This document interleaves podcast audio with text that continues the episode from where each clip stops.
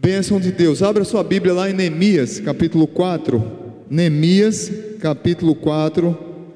Como nós prometemos a vocês, hoje a gente vai encerrar a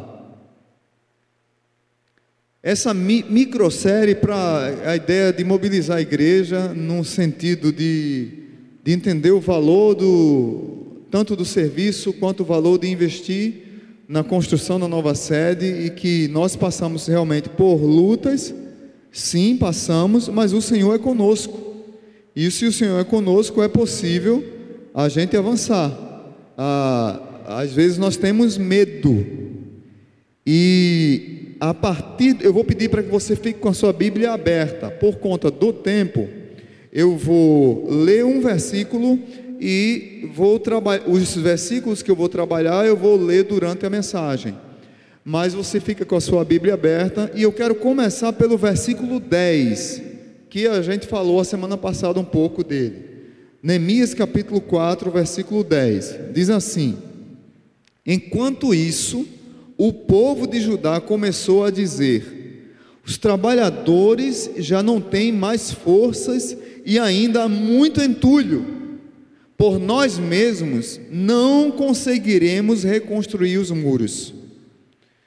Santo Deus, abençoa a tua palavra e obrigado por cada um que está aqui, que nenhuma distração venha agora impedir o que o Senhor quer falar, com quem o Senhor quer falar. Então, que os corações aqui estejam abertos para ouvir a tua palavra e naquilo que eles precisam ser mudados, que o Senhor Convença pelo poder da tua palavra, não pela minha, mas pelo poder do Espírito Santo que convence do pecado, da justiça e do juízo. Que toda palavra que sai da minha boca seja palavra que venha do alto do Senhor e que chegue no coração dos meus irmãos como palavras benditas e abençoadoras por mais duras que algumas sejam, mas que eles recebam com amor e com zelo e com carinho, e que possam dizer assim: Senhor está falando comigo. Abençoa a tua igreja, derruba qualquer ação do maligno que queira impedir esse momento aqui, protege nossas criancinhas lá na sede, ajuda os irmãos que estão lá servindo e na segurança, no nome de Jesus. Amém.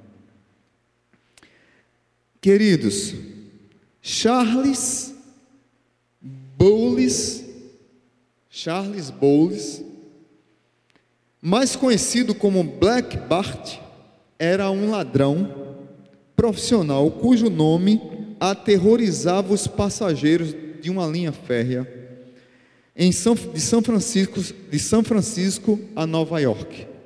Isso no século XIX ele cometeu 29 assaltos dentro dos vagões e sur, com surpreendentemente esse homem nunca puxou uma arma para assaltar alguém.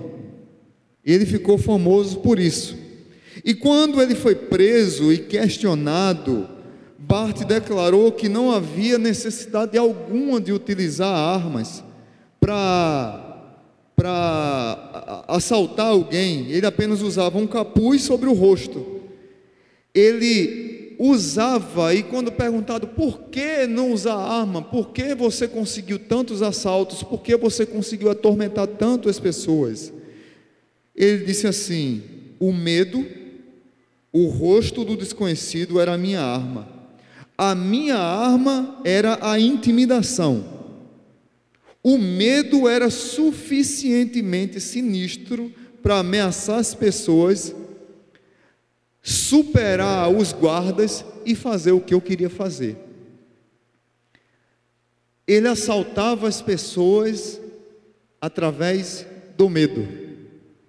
Ele conseguia conquistar o coração das pessoas por causa do medo, aterrorizava as pessoas por causa do medo, roubava por causa do medo. Franklin Delano Roosevelt, quando assumiu o governo dos Estados Unidos no meio de uma recessão, a primeira palavra dele como presidente dos Estados Unidos foi: a primeira e principal coisa que nós devemos vencer ao início desse governo é o medo.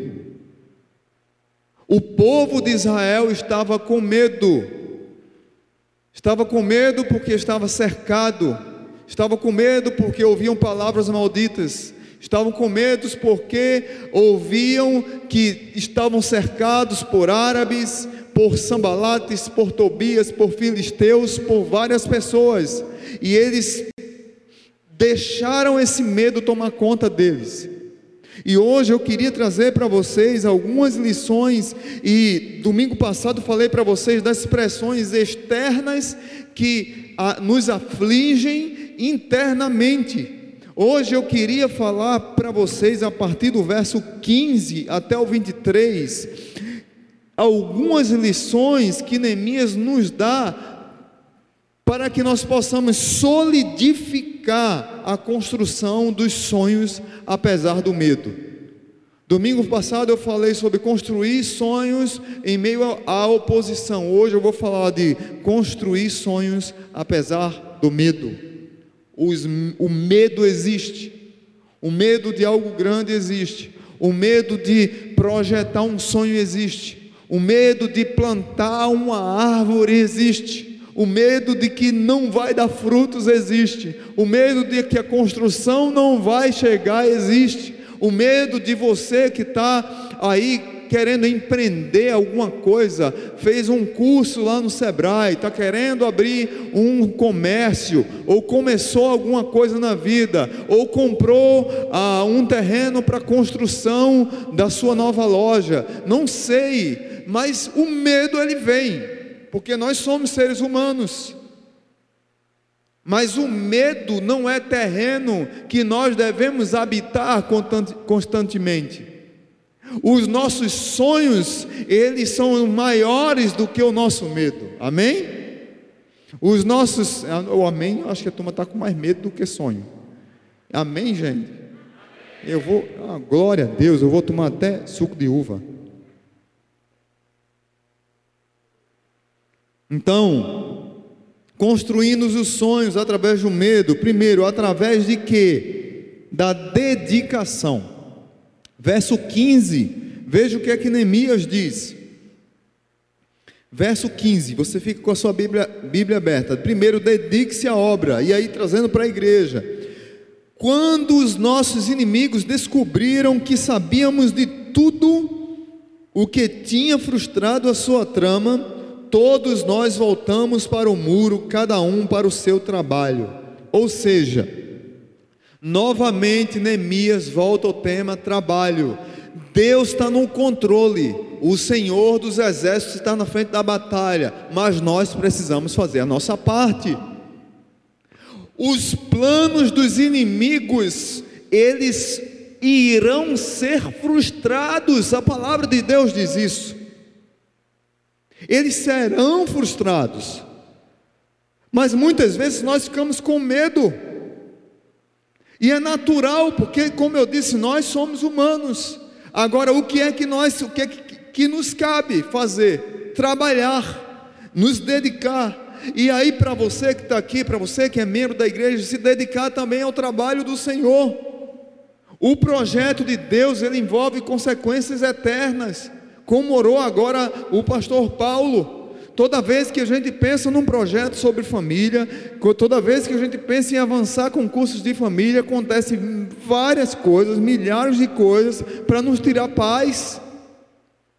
Quando a gente pensa em algo para avançar a igreja, pessoas desistem de servir. Gente, olha direito para esse público aqui. Nós estamos com um culto pela manhã lotado.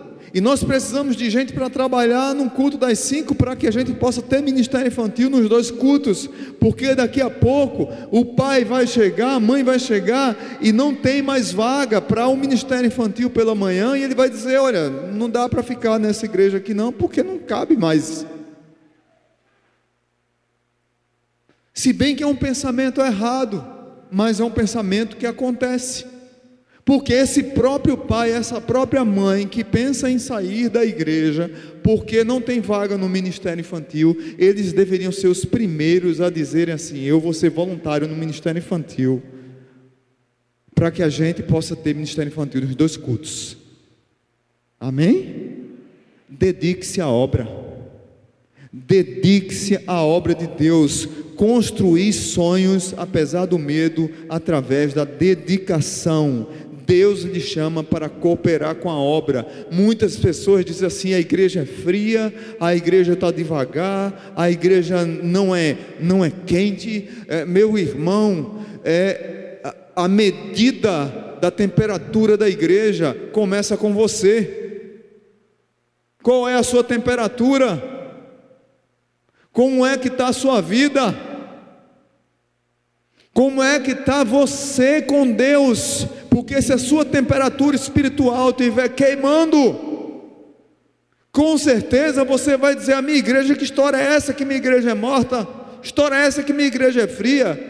A minha igreja, o Espírito Santo está lá abençoando. Nós precisamos sim da, nós precisamos da, da, da destreza da ordem, do estudo dos batistas, presbiterianos, presbiterianos o, o, a, a, a, palavra que nos chama, que nos confronta, que nos confirma, mas nós precisamos também do calor daqueles irmãos pentecostais que são que dobram os joelhos em oração, que tem um coração aquecido por Jesus. A igreja precisa de equilíbrio, gente.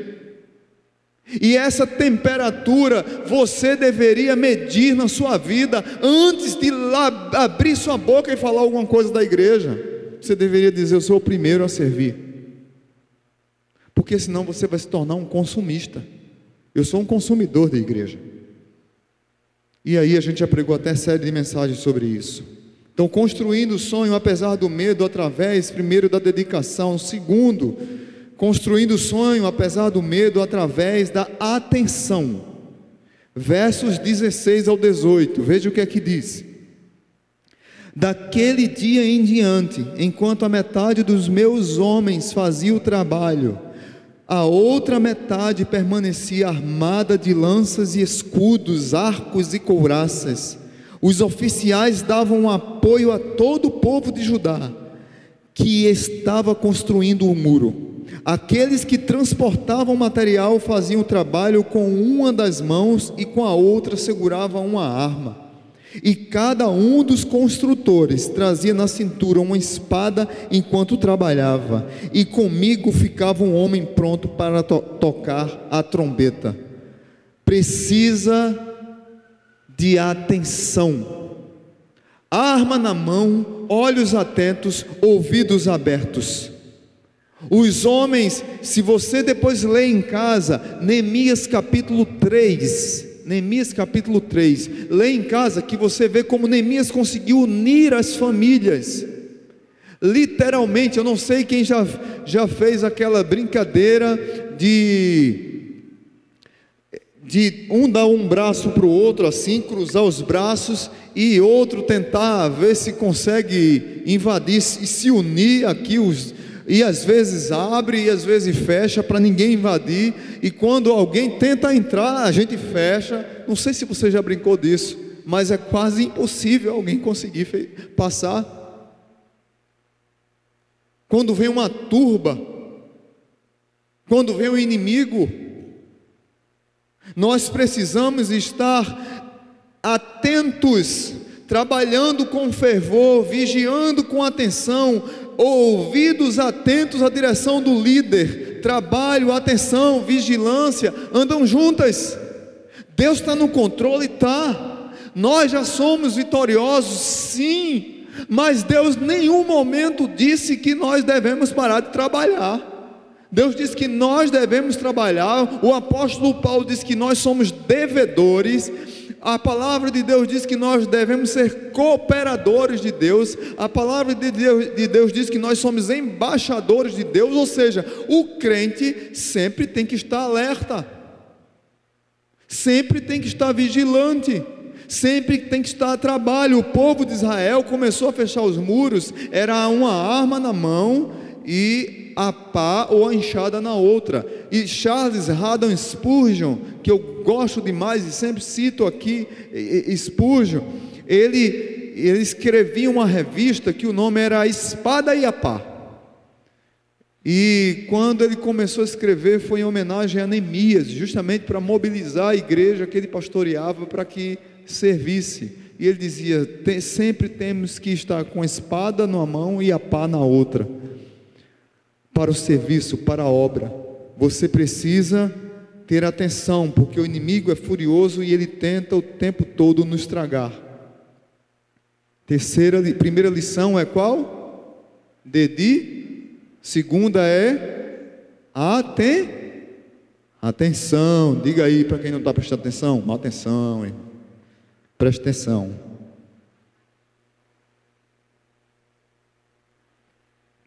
Terceiro, construindo os sonhos apesar do medo através da direção. Nós temos que ter direção.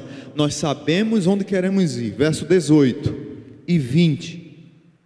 18 e 20. E cada um dos construtores trazia na cintura uma espada enquanto trabalhava, e comigo ficava um homem pronto para tocar a trombeta. Verso 20: Do lugar de onde ouvirem o som da trombeta, juntem-se a nós ali, nosso Deus lutará por nós. Amém?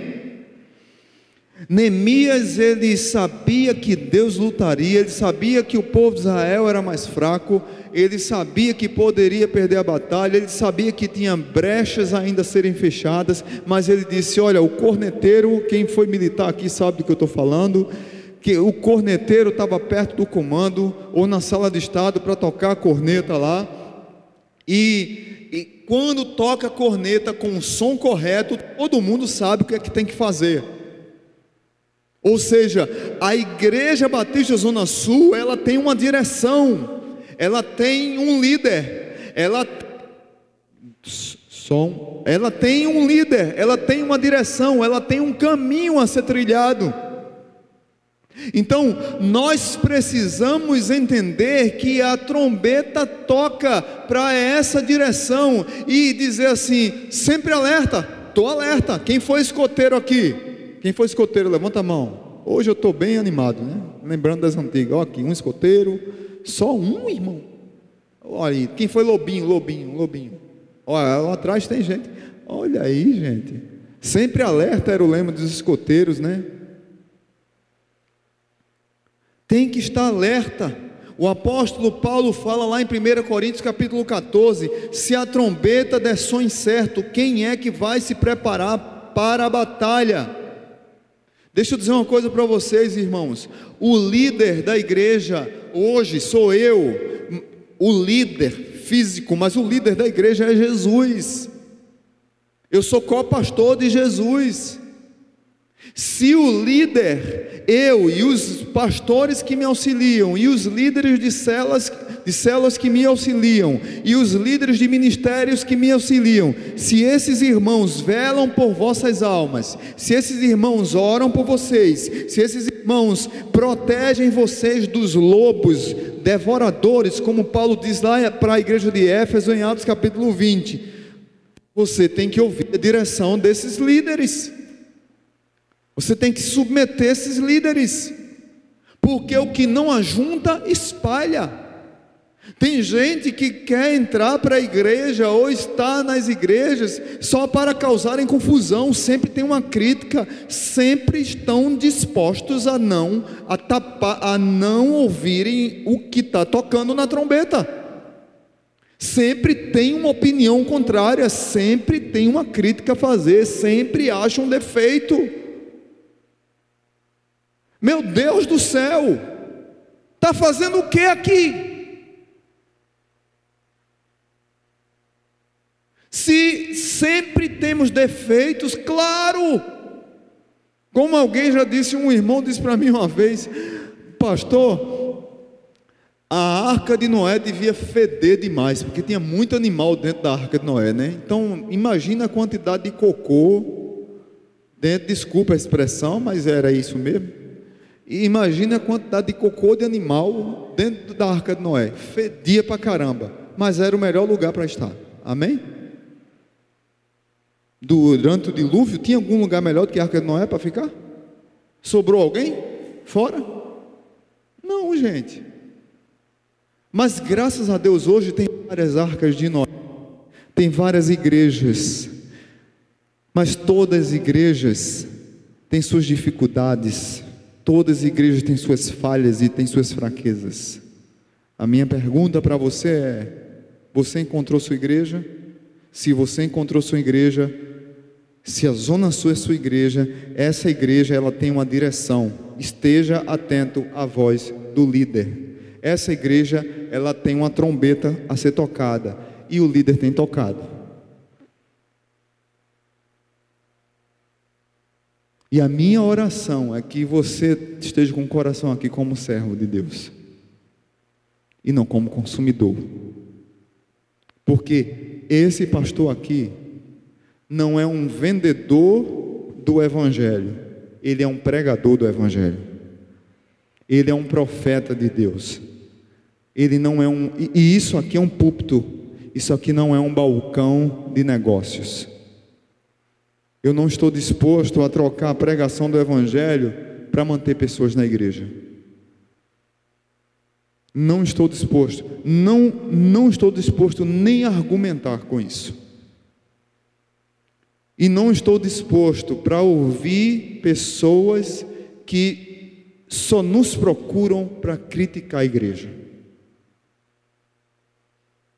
Se você tem um rosário de lamentos só para criticar a igreja, talvez você não está na igreja certa. Me perdoe, mas não tenho outra coisa a dizer. Amém? Eu acho que os irmãos não gostaram. Mas eu tinha que falar, gente.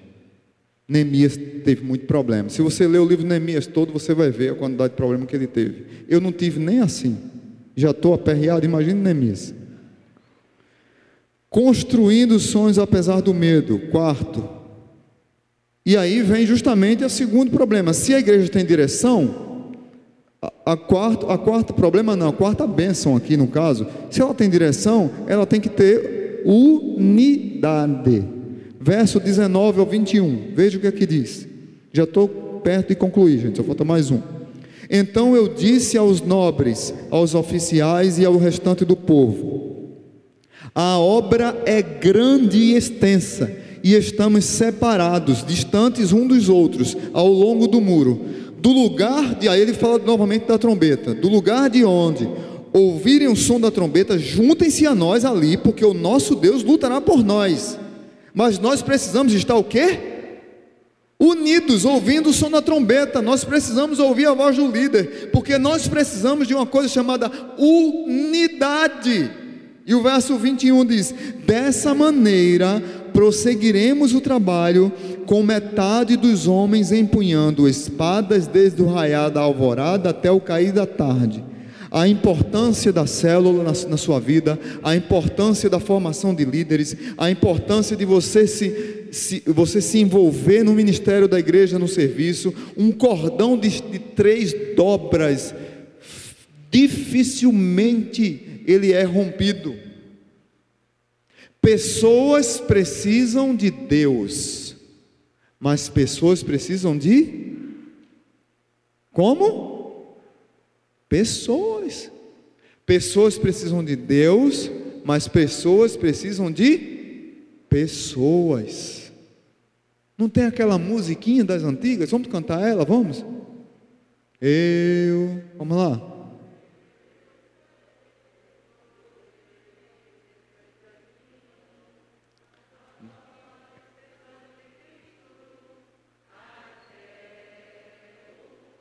Hey! Sim. É assim, é? Assim? Sim, sim. Olha, estou aprendendo. Sem temer, sem chorar. Amém? Unidade, gente. A igreja precisa de direção, ela precisa de unidade. Pessoas precisam de Deus, mas pessoas precisam de pessoas. Você precisa fazer amizade dentro da igreja, você precisa participar de uma célula, você precisa participar de um ministério, você precisa eh, fazer novas amizades, amizades no Evangelho. Eu não estou dizendo aqui que você vai ficar, ah, é, fora do mundo, aleatório do mundo, as coisas. Não, não é isso, pelo contrário, você tem que trazer as pessoas que estão no mundo para dentro da igreja. O que eu estou querendo dizer é que você precisa de unidade aqui dentro, porque aqui você tem uma direção, tem um rumo e tem um prumo. A igreja, ela, eu preciso me dedicar como cristão, eu preciso de atenção para ouvir a palavra de Deus Atenção para entender que nós estamos em guerra o tempo todo. Eu preciso, eu preciso de direção e eu preciso de unidade. E por último, eu preciso de cautela. Verso 22 e 23. Naquela ocasião eu também disse ao povo: Cada um de vocês e o seu ajudante devem ficar à noite em Jerusalém, para que possam vir de guarda à noite e trabalhar durante o dia. Veja como foi sacrificante para eles, gente. Precisam trabalhar de guarda à noite e trabalhar durante o dia. Eu, os meus irmãos, os meus homens de confiança e os guardas que estavam comigo, nem tirávamos o que? A roupa. E cada um permanecia de arma na mão. Sabe quantos dias durou isso aqui? Quem lembra? 52 dias. Quando eles começaram a construir, que o povo começou a ficar com medo, Eles sabiam que Deus estava protegendo, eles sabiam que Deus estava na frente, eles sabiam que precisava tocar a trombeta, eles sabiam que o povo precisava de atenção, eles sabiam que o povo precisava se dedicar, eles sabiam que o povo precisava se unir, mas Neemias era extremamente cauteloso.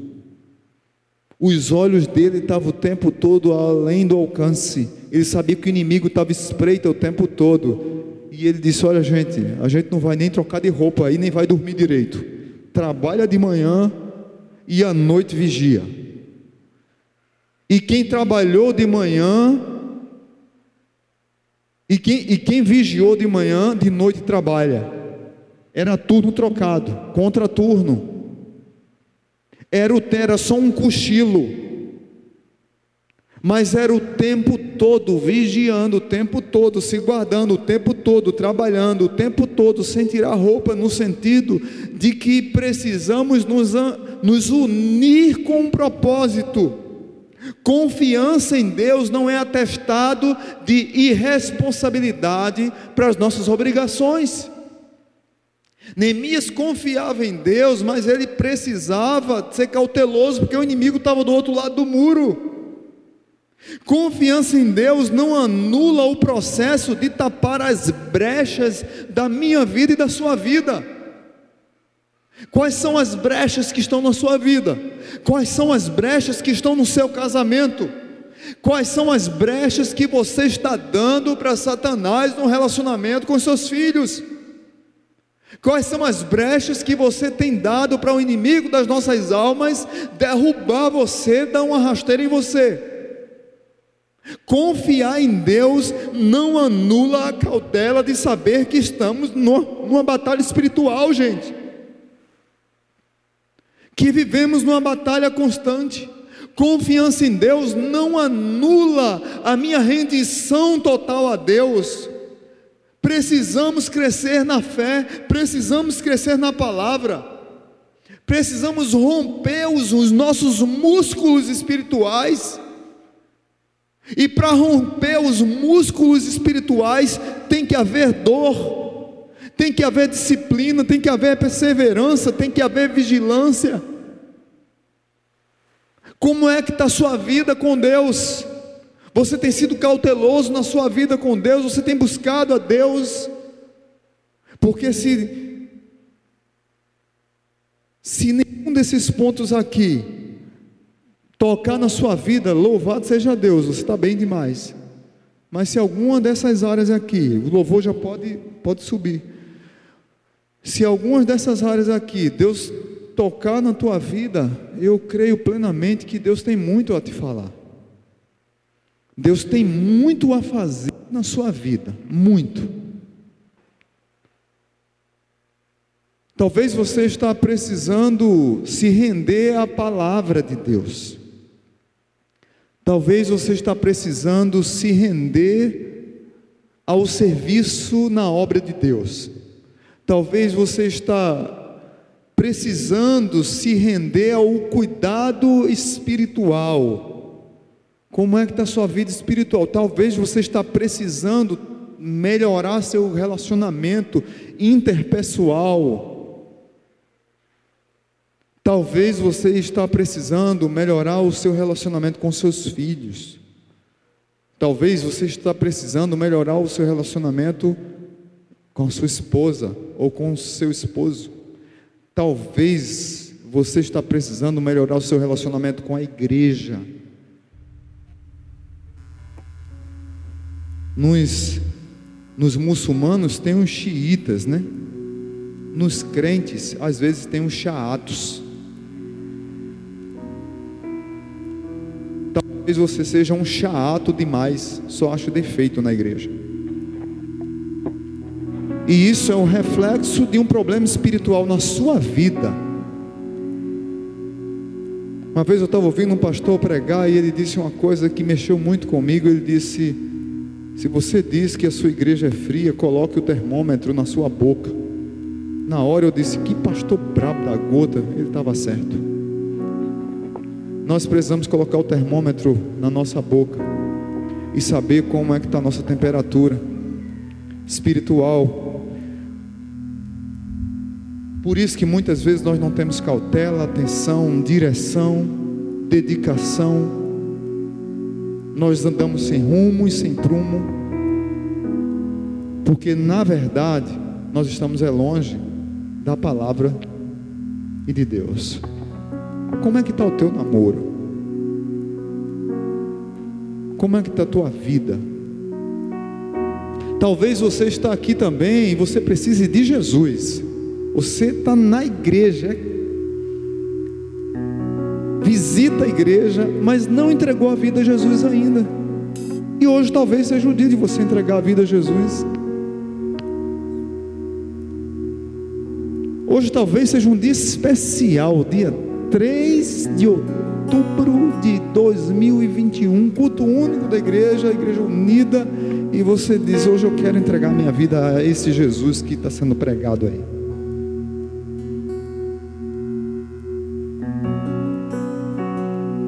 Com sua cabeça, eu quero orar com você. E se Deus falou com você em algumas dessas áreas, sentado você está eu vou pedir para que você fique de pé. Se Deus falou com você em algumas dessas áreas, eu vou pedir para que você fique de pé. Eu quero orar por você. Pode ficar de pé, amém. Amém, amém. Se Deus falou com você, fica de pé. Fica de pé, não fica sentado não. É hora de Deus falar com você agora. Nós queremos orar por você. Nós queremos colocar o Senhor diante, você diante do Senhor. Se você quer entregar sua vida a Jesus, você está aqui conosco, mas você não é crente ainda. Você dizer, olha, eu quero, eu quero entregar minha vida a Jesus. Levante uma de suas mãos e fique de pé. Tem alguém que quer entregar a vida a Jesus? Amém, amém. Tem uma vida, duas vidas, amém. Amém. Tem mais alguém que quer entregar a vida a Jesus? Amém. Amém. Tem mais alguém? Amém. Mais uma vida. Amém. A gente vendo crianças entregando a vida a Jesus, jovens vendo entregando a vida a Jesus, não tem coisa melhor do que isso. Amém. Mais alguém? Tem mais alguém que Deus falou em alguma, alguma área? Fica de pé para nós orarmos. Se renda ao Senhor, não tenha vergonha não. É, o tempo é esse mesmo. Pai bendito, nós queremos agradecer por essas vidas aqui que hoje estão entregando a vida ao Senhor. O Senhor conhece a história de cada uma delas, elas entendem, entenderam hoje o Evangelho, estão aqui se rendendo ao Senhor. A minha oração é que o Senhor abençoe essas vidas, que nós, como igreja, possamos amá-las, cuidar delas, ensiná-las, discipulá-las e que elas cresçam em sabedoria e graça e possam ser crentes fervorosos no Senhor. Pai, quebra qualquer cadeia, qualquer peso qualquer cilada do maligno, qualquer dardo inflamado do maligno que queira atrapalhar essas vidas, mas que elas possam entender que são amadas do Senhor e escolhidas do Senhor e hoje tomaram a decisão mais importante das suas vidas. Se render ao Senhor Jesus. E hoje elas estão dizendo: Eis-me aqui. Mas esse outro público também está dizendo: Senhor, eis-me aqui. Eu já te conheço, eu sou teu filho mas hoje eu ouvi que preciso ter alguns ajustes na minha vida para avançar na batalha, para avançar na caminhada, para avançar na jornada, para entender que o Senhor cuida da minha vida. A minha oração, Pai, é que esses amados aqui, eu não sei qual é a situação deles, mas são teus filhos já escolhidos a maioria aqui, talvez todos já batizados, estão no meio da caminhada, mas estão aqui se rendendo aos teus pés por alguma área que talvez esteja presa, que talvez Satanás colocou lá uma casca de banana e deu um escorrego, ou que colocou uma corrente que trava, ou escravizou de alguma forma. Pai, em nome de Jesus, que essas barreiras caiam por terra hoje, que essas ciladas do maligno sejam quebradas, que essa, esses dardos do maligno sejam derrubados, que essas correntes sejam partidas pela espada do Espírito no poder, no nome de Jesus. Pai, como igreja, nós queremos declarar e agradecer por esses irmãos, pela vida deles, e dizer que eles continuem rendidos aos pés do Senhor que a melhor coisa da vida é se render aos pés do Senhor. No nome de Jesus, abençoa a tua igreja. Talvez alguns aqui que por vergonha, por constrangimento, não quis vir aqui, mas o Senhor falou aos seus corações que o amor de Deus, o Pai, que a graça maravilhosa de Jesus e que a comunhão do Espírito Santo esteja sobre nós. No nome de Jesus, para a glória de Jesus. Amém.